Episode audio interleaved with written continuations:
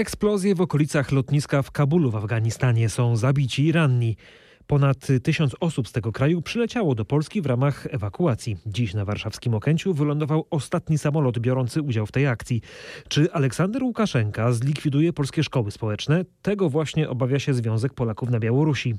Mamy kolejny medal na Igrzyskach Paraolimpijskich w Tokio. A to jest podsumowanie dnia w RMFFM, czyli przegląd najważniejszych wydarzeń czwartku 26 sierpnia. Jonasz Jasnorzewski, zapraszam.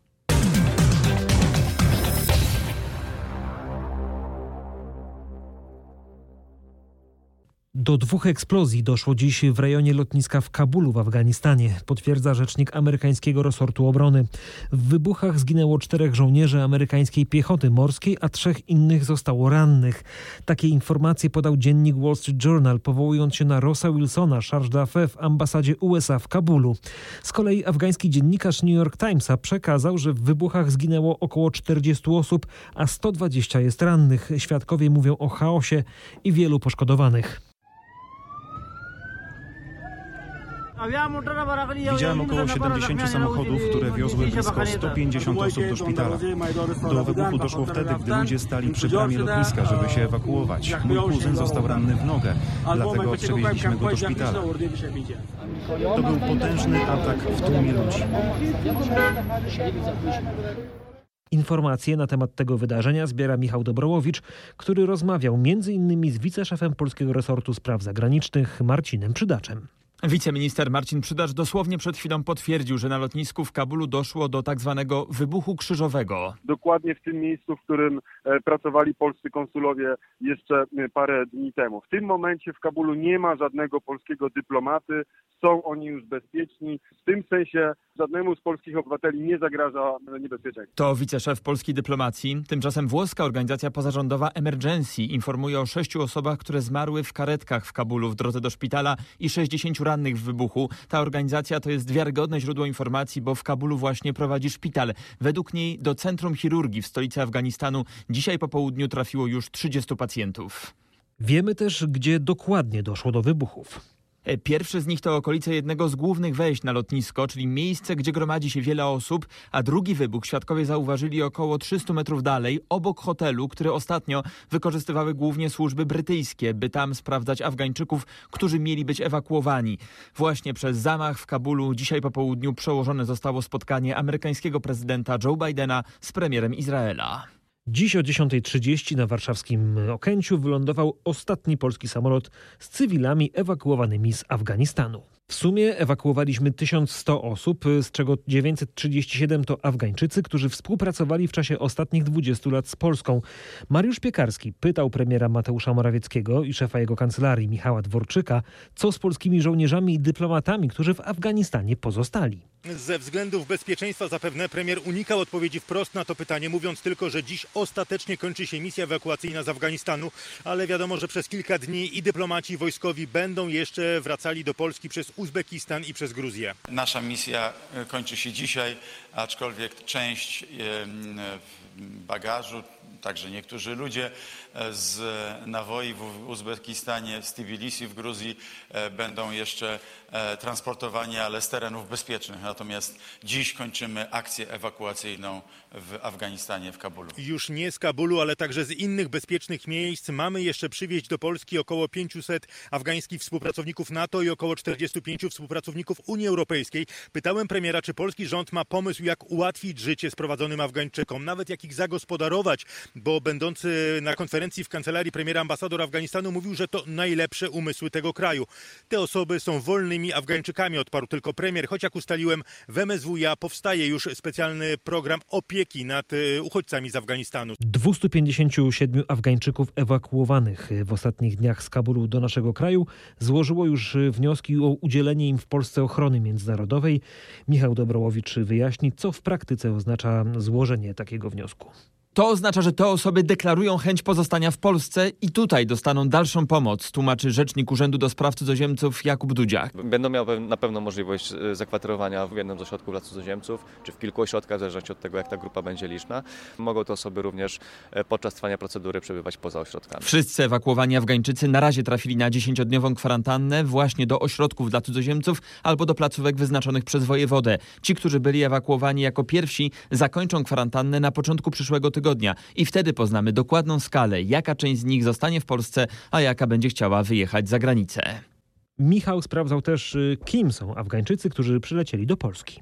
Do Polski przyleciały zarówno osoby samotne, jak i całe rodziny z Afganistanu, opisuje rzecznik Urzędu do Spraw Cudzoziemców Jakub Dudziak. Rodziny nie tylko tak powiązane bezpośrednio, ale również e, dalsze więzy, bardzo różny przekrój osób. Starsze, młodsze, maluchy w wieku przedszkolnym, a nawet młodsze. Na razie informacje na temat tych osób zbierane są przede wszystkim w czasie bezpośrednich rozmów. Już od razu po przybyciu do Polski przekazywaliśmy najważniejsze informacje, jakie są możliwości e, prawne, pobytowe, z czego mogą korzystać. Ewakuowani z Afganistanu przechodzą teraz kwarantannę, najczęściej w ośrodkach dla cudzoziemców, m.in. na Mazowszu. Tam do dyspozycji mają salę do nauki języka polskiego, pomoc psychologa, dostęp do internetu i salę zabaw dla dzieci.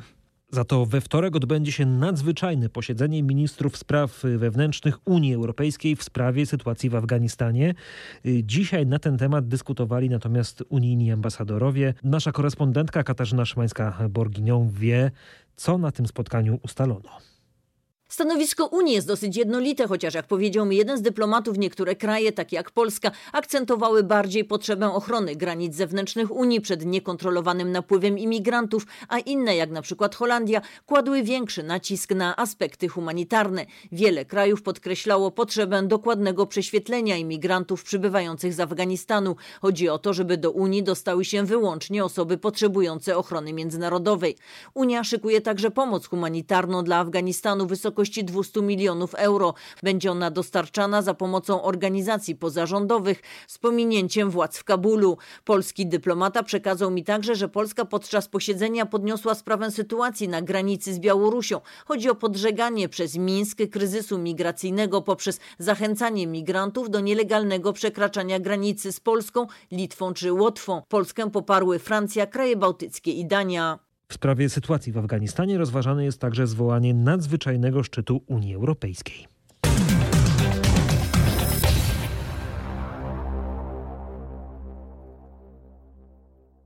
Europejski Trybunał Praw Człowieka zdecydował, że Polska i Łotwa muszą zapewnić migrantom koczującym przy ich granicach żywność, ubrania, opiekę medyczną i, jeśli to możliwe, tymczasowe schronienie. Piotr Bułakowski pytał polskich pograniczników, czy zastosują się do tej decyzji. Jak usłyszałem od pograniczników, wyrok Trybunału nie upoważnia ich do przekroczenia granicy z Białorusią. Pomoc jest oferowana, ale w postaci e, konwoju, który, jak już e, informowaliśmy, nie dostał zgody, aby wjechać na Białoruś. Czeka przed przejściem w Bobrownikach. Według informacji Straży Granicznej wciąż mowa o 24 koczujących tuż przy granicy z Polską e, osobach. Wszyscy mieli od służb białoruskich dostać żywność, m.in. chleb i konserwy. Miał być też tam na miejscu tłumacz. Polska pomaga wszystkim osobom, które są na terytorium Polski. Tak z kolei odpowiada premier Mateusz Morawiecki, pytany o polską reakcję na nakaz Europejskiego Trybunału Praw Człowieka. Mariusz Piekarski.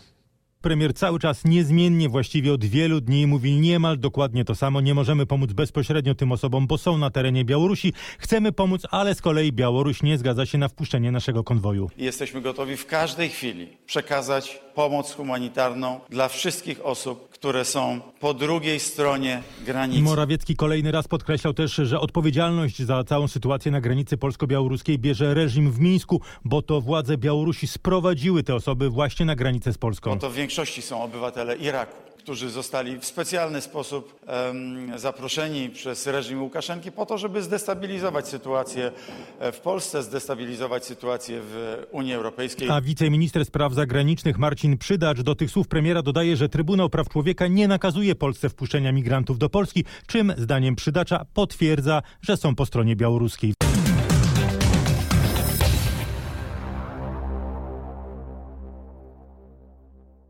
Zostajemy na Białorusi, ale zmieniamy temat. Związek Polaków na Białorusi alarmuje, że władze Aleksandra Łukaszenki likwidują polskie szkoły społeczne w tym kraju. Chodzi o projekt kodeksu oświatowego, który przewiduje, że edukacja i oświata na Białorusi mają być pod ścisłą kontrolą państwa. Przepisy wprowadzają obowiązek licencjonowania takiej działalności. Krzysztof Zasada wie, dlaczego Polacy z Białorusi obawiają się tych rozwiązań. Twierdzą, że są wymierzone głównie w naukę języka polskiego. Przywołują ostatnią wypowiedź ministra edukacji z posiedzenia Republikańskiej Rady Pedagogicznej. Zacytuję. Prywatne przedszkola i półlegalne szkoły pod auspicjami indywidualnych przedsiębiorców, stowarzyszeń publicznych lub wyznaniowych były w większości wykorzystywane do celów politycznych, stały się rozsadnikami kolorowej rewolucji. Te słowa poparł obecny na posiedzeniu prezydent Łukaszenka, który zażądał wprowadzenia w szkołach porządku i to za wszelką cenę. Działania reżimu w ostatnich latach sprawiły, że nauka języka polskiego odbywa się głównie na kursach pozaszkolnych prowadzonych przez niezależne polskie organizacje. Na Białorusi jest obecnie 120 takich ośrodków kształcenia, w których polskiego uczy się prawie 8 tysięcy osób.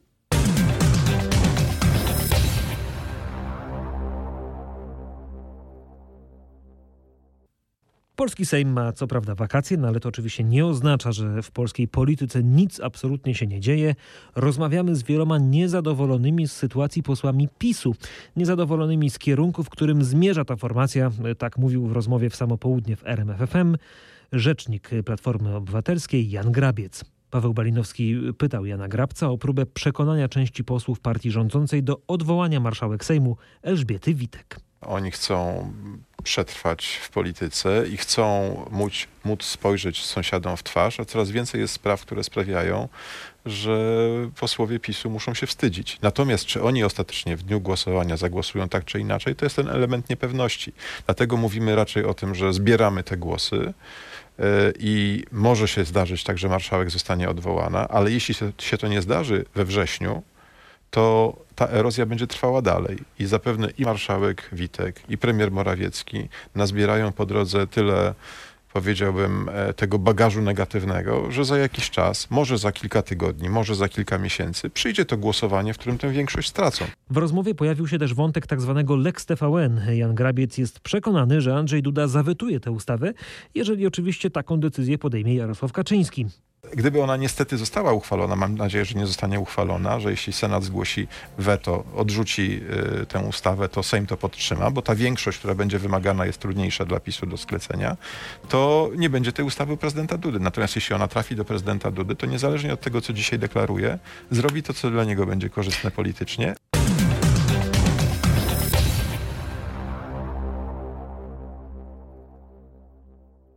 700 funkcjonariuszy prewencji do przesłuchania. Taką decyzję podjęła prokuratura. Chodzi o śledztwo, które ma wyjaśnić, czy policjanci przekroczyli uprawnienia bijąc pałkami demonstrantów i przypadkowe osoby na dworcu Warszawa Stadion podczas zeszłorocznego Marszu Środowisk Narodowych w stolicy. O szczegółach Krzysztof Zasada. Nic nie dało przesłuchanie dowódców tego zabezpieczenia, dlatego śledczy zdecydowali o wezwaniu wszystkich funkcjonariuszy tzw. Tak nieetatowych oddziałów prewencji, którzy pracowali przy całym marszu. Już podczas wewnętrznego postępowania w policji funkcjonariusze do niczego się nie przyznawali. Nie udało się też ich zidentyfikować, bo nie mieli oznaczeń, a twarze były zasłonięte, bo mieli na głowach hełmy. Komentując tę informację, Mariusz Ciarka przekonywał, że policja od początku współpracuje w wyjaśnianiu tej sprawy z prokuraturą. Przekazujemy wszelkie materiały, o które poprosi nas prokuratura. Sami informowaliśmy również prokuraturę o niektórych zdarzeniach, prosząc o sprawdzenie, czy zostały te czynności wykonane zgodnie z przepisami prawa, aby dokonał prokurator oceny prawnokarnej. Jak dodał, z inicjatywy szefostwa policji na mundury funkcjonariuszy prewencji mają też wrócić identyfikatory.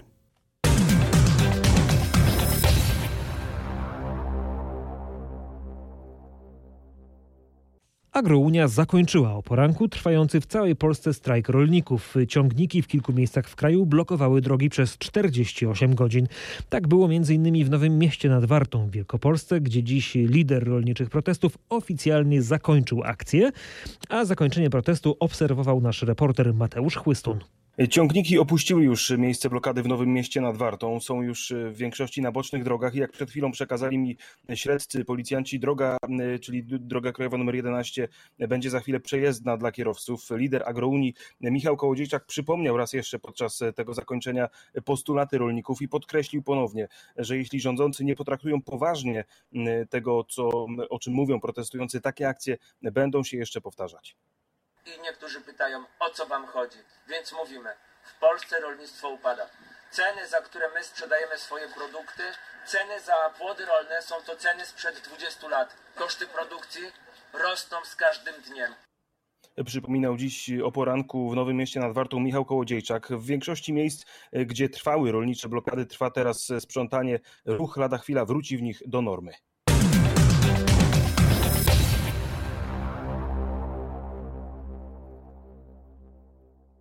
Przyszłym tygodniu Europejskie Centrum do Spraw Zapobiegania i Kontroli Chorób oraz Europejska Agencja Leków wydadzą zalecenie w sprawie stosowania trzeciej dawki szczepionki przeciw COVID-19. Dowiedziała się nasza dziennikarka w Brukseli Katarzyna Szymańska-Borginą. Co powstrzymuje te instytucje przed wydaniem opinii już teraz? Obie instytucje wciąż jeszcze czekają na dane zarówno od firm farmaceutycznych produkujących szczepionki, jak i od instytutów naukowych. Jak powiedział mi jeden z rozmówców, nie ma jeszcze wystarczających danych, które by stwierdziły konieczność stosowania trzeciej dawki. Zalecenie Agencji do Spraw Leków i Centrum do Spraw Zapobiegania i Kontroli Chorób ma więc dotyczyć tylko możliwości szczepień osób z obniżoną odpornością czy osób starszych. Komunikat, który zostanie wydany, nie będzie wiążący dla unijnych krajów. Zresztą wiele państw Unii zdecydowało o trzeciej dawce, nie czekając na te zalecenia. W Niemczech dawki przypominające będą podawane osobom starszym i tym, którzy nie zostali zaszczepieni preparatami mRNA. We Francji trzecią dawkę zacznie się podawać osobom najbardziej zagrożonym, podobnie w Belgii. Choć lekarze przekonują, że trzecia dawka szczepionki przeciw koronawirusowi może pomóc złagodzić kolejną falę pandemii, rekomendacje w tej sprawie w Polsce ma do końca tego tygodnia wydać Rada Medyczna działająca przy premierze. Taką dodatkową dawkę będą mogły dostać przede wszystkim osoby z obniżoną odpornością. Jakich argumentów za stosowaniem trzeciej dawki używają lekarze, wie Michał Dobrołowicz. Dowody naukowe pokazują, że dodatkowa dawka szczepionki ma szansę poprawić odporność zaburzoną u osób, które przechodzą poważne choroby, przekonuje pulmonolog profesor Piotr Kuna. Badania jednoznacznie wskazują na to, że szczepionki chronią przed wszystkimi wariantami wirusa, a podanie trzeciej dawki tą odporność, że tak powiem, utrwala bardzo mocno. Profesor Artur Mamcarz z Warszawskiego Uniwersytetu Medycznego, który w czasie trzeciej fali prowadził oddział covidowy, podkreśla, że szczepienia chronią przed ciężkim przebiegiem COVID-19, a dzięki temu przed często bardzo trudnym trudnym pobytem w szpitalu. W oczach tych ludzi hospitalizowanych był strach. I niektórzy z nich mieli tylko hospitalizację, a inni przy bardzo podobnym wieku ginęli w ciągu trzech dni. Od dzisiaj dodatkową dawkę szczepionki w Izraelu mogą otrzymać osoby, które skończyły już 40 lat, a także młodsze kobiety w ciąży, nauczyciele i pracownicy ochrony zdrowia. Z kolei w stanie Victoria w Australii do 2 września obowiązują rygorystyczne obostrzenia. Rząd tego stanu wprowadził godzinę policyjną. Domu nie można opuszczać między 21 i 5 rano. Natomiast w pozostałym czasie wyjść można tylko w pięciu przypadkach, y, innymi na zakupy albo y, do pracy. I właśnie o życiu w takim ostrym lockdownie opowiadał dziś naszej reporterce Magdalenie Greinert, mieszkający w Australii Polak Piotr Madziala. Rozmawiałem z kolegą, który się właśnie wyprowadził z Wiktorii do, do, do Queensland, bo po prostu stwierdził, że, że będzie lepiej, chce uciec od tej, od tej całej pandemii, od tych obostrzeń, no bo wiadomo, że w każdym stanie zupełnie to inaczej wygląda. Nasz, nasz stan jest bardzo restrykcyjny i to trzeba sobie powiedzieć od razu na wstępie. No, mamy lockdowny, lockdown za lockdownem, kończy się jeden, jest tydzień, dwa tygodnie przerwy, jest ponownie. Taki ścisły lockdown, znaczy lockdown jako lockdown mamy już od jakichś dwóch miesięcy, bo właśnie dzisiaj rozmawiałem z kolegą, tak właśnie żeśmy podliczali, ile to trwa, no to lockdown już jest od dwóch od dwóch miesięcy gdzieś, gdzie właśnie te pięć powodów, gdzie nie możemy się spotykać wspólnie, nie, można, nie mogą się rodziny odwiedzać, no generalnie nie można się spotykać gdzieś tam na ulicy, prawda? To tak, bo, bo generalnie nie, nie wolno się spotykać ani na zewnątrz, ani, ani, ani w domu tym bardziej. Jeszcze 5 kilometrów. 5 kilometrów mamy, mamy okręt, w którym możemy się poruszać w tej chwili. Czyli gdybyście chcieli pojechać do sklepu, który jest oddalony o 10 kilometrów od waszego miejsca zamieszkania, to nie możecie tego zrobić? No nie możemy. No nie możemy, tym bardziej, że i tak sklepy są zamknięte. Właśnie, to jak w ogóle wygląda funkcjonowanie miasta? Co działa, jakie branże działają, a jakie zostały zupełnie wyłączone? Kafejki oczywiście, restauracje czynne, ale tylko na wynos. Takeawaye tylko, tylko i wyłącznie. E, restauracje, stacje i spożywcze sklepy oraz, czyli takie supermarkety, tak, oraz apteki. Jak funkcjonuje twoja rodzina w tej sytuacji? Opowiedz. Moja żona już pracuje od ponad roku zdalnie, to nie ma problemu akurat. Pracuję, jestem technikiem, zakładam telewizję satelitarną. No w tej chwili nie mogę, bo government uważa, że to nie jest essential i, i no niestety nie możemy, siedzimy w domu. Natomiast co jest plusem, z tego co wiem w Polsce tak nie jest, no to rząd daje pieniądze tak, dla tych, którzy nie pracują, nie mogą pracować. Nie są to takie pieniądze, które bym zarabiał normalnie, natomiast no jest jakieś to połowa, trzy czwarte tego, które bym normalnie zarobił. Zalogowaliśmy się w zeszły piątek, no bo to już trwa od, od zeszłego tygodnia, zalogowaliśmy się w piątek do systemu takiego mojego osobistego. Co jest fajne, zalogowaliśmy się, napisaliśmy, że przez cztery dni żadnych dokumentów nie wymagane, nie są żadne dokumenty wymagane, zalogowaliśmy się, napisaliśmy tylko, że po prostu prostu straciłem, tak, 4 dni nie pracuję, przez 8 godzin, za, nie wiem, dosłownie pół godziny pieniądze już były na koncie.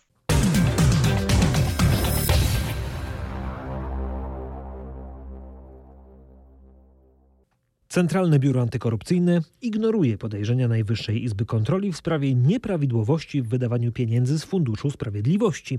Szef CBA odpowiedział Marianowi Banasiowi na pismo, w którym NIK doniósł o wykryciu mechanizmów korupcjogennych w instytucji zarządzanej przez resort Zbigniewa Ziobry. Krzysztof Zasada o tym, co znajduje się w odpowiedzi szefa biura do prezesa Izby.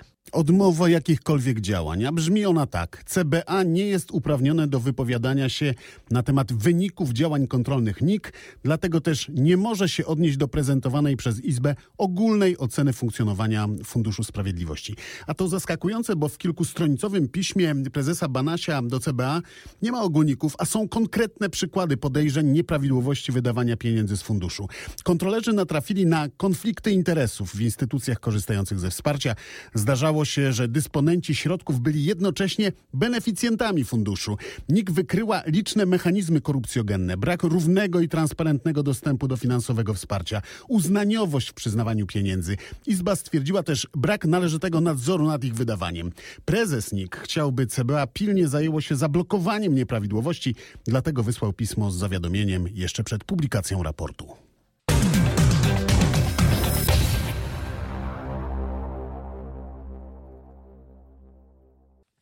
Są prokuratorskie zarzuty za katastrofę budowlaną w centrum Rybnika na Śląsku. W marcu runęła tam ściana remontowanej kamienicy.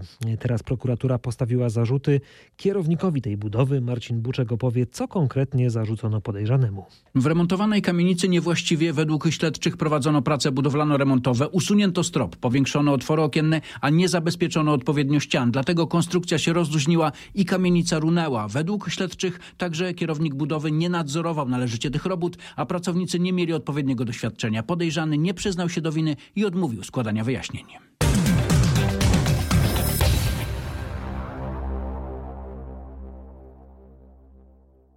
Z kolei Urząd Marszałkowski Województwa Dolnośląskiego zlecił kontrolę w Legnickim Pogotowiu Ratunkowym. To pokłosie śmierci 34-latka po policyjnej interwencji w Lubinie. Policja uważa, że kiedy przyjechała karetka, Bartosz S., tu cytat, miał zachowane funkcje życiowe. Wersja ratowników jest zgoła inna. Ci twierdzą, że mężczyzna już nie żył i nie reanimowali go, bo wcześniej nie robili tego funkcjonariusze.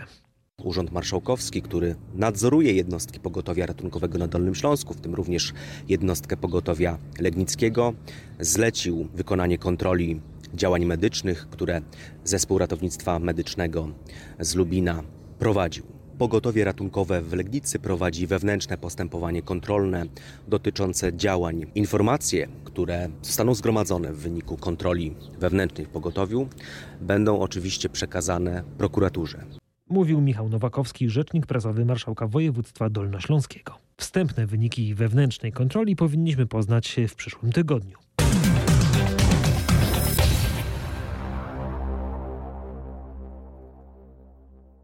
Przenieśmy się teraz do sieci. Tam ponad 7,5 tysiąca przypadków oszustwa metodą tak zwanego phishingu, czyli ponad dwa razy więcej niż rok wcześniej udokumentowano w ubiegłym roku w Polsce. To wniosek, który płynie z danych naukowej i akademickiej sieci komputerowej. Chodzi o sytuację, w której ktoś w e-mailu podszywa się pod inną instytucję i w ten sposób próbuje wyłudzić nasze dane lub zainfekować nasz komputer. Michał Dobrołowicz zapytał specjalistów, jak możemy uchronić się przed tego typu oszustwami.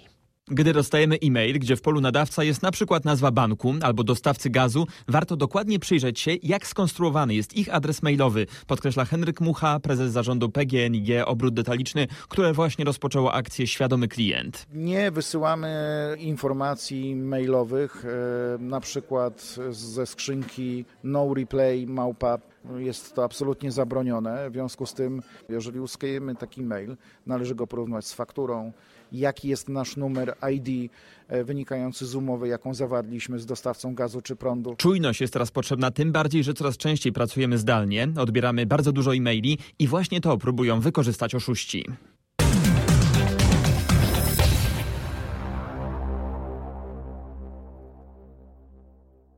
Kolejny dzień Igrzysk Paraolimpijskich i kolejny medal dla Polski. Justyna Kozdryk sięgnęła po brązowy krążek w rywalizacji sztangistów do 45 kg. Na sztandze 96 mobilizujący komunikat trenera Góra w odrobinie bardziej zdeterminowanej formie. I poskutkowało. Chwila niepewności przy czekaniu na decyzję sędziów, ale wreszcie potwierdzenie.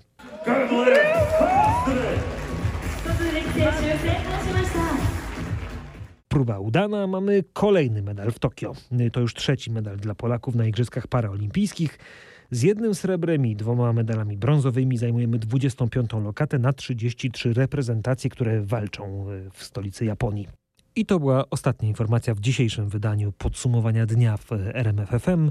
Zachęcam do słuchania naszego radia, do zaglądania na stronę rmf24.pl i do naszych kanałów społecznościowych. Tam znajdziecie najświeższe informacje, a my słyszymy się już jutro. Kłaniam się nisko, Jonasz Jasnorzewski. Do usłyszenia.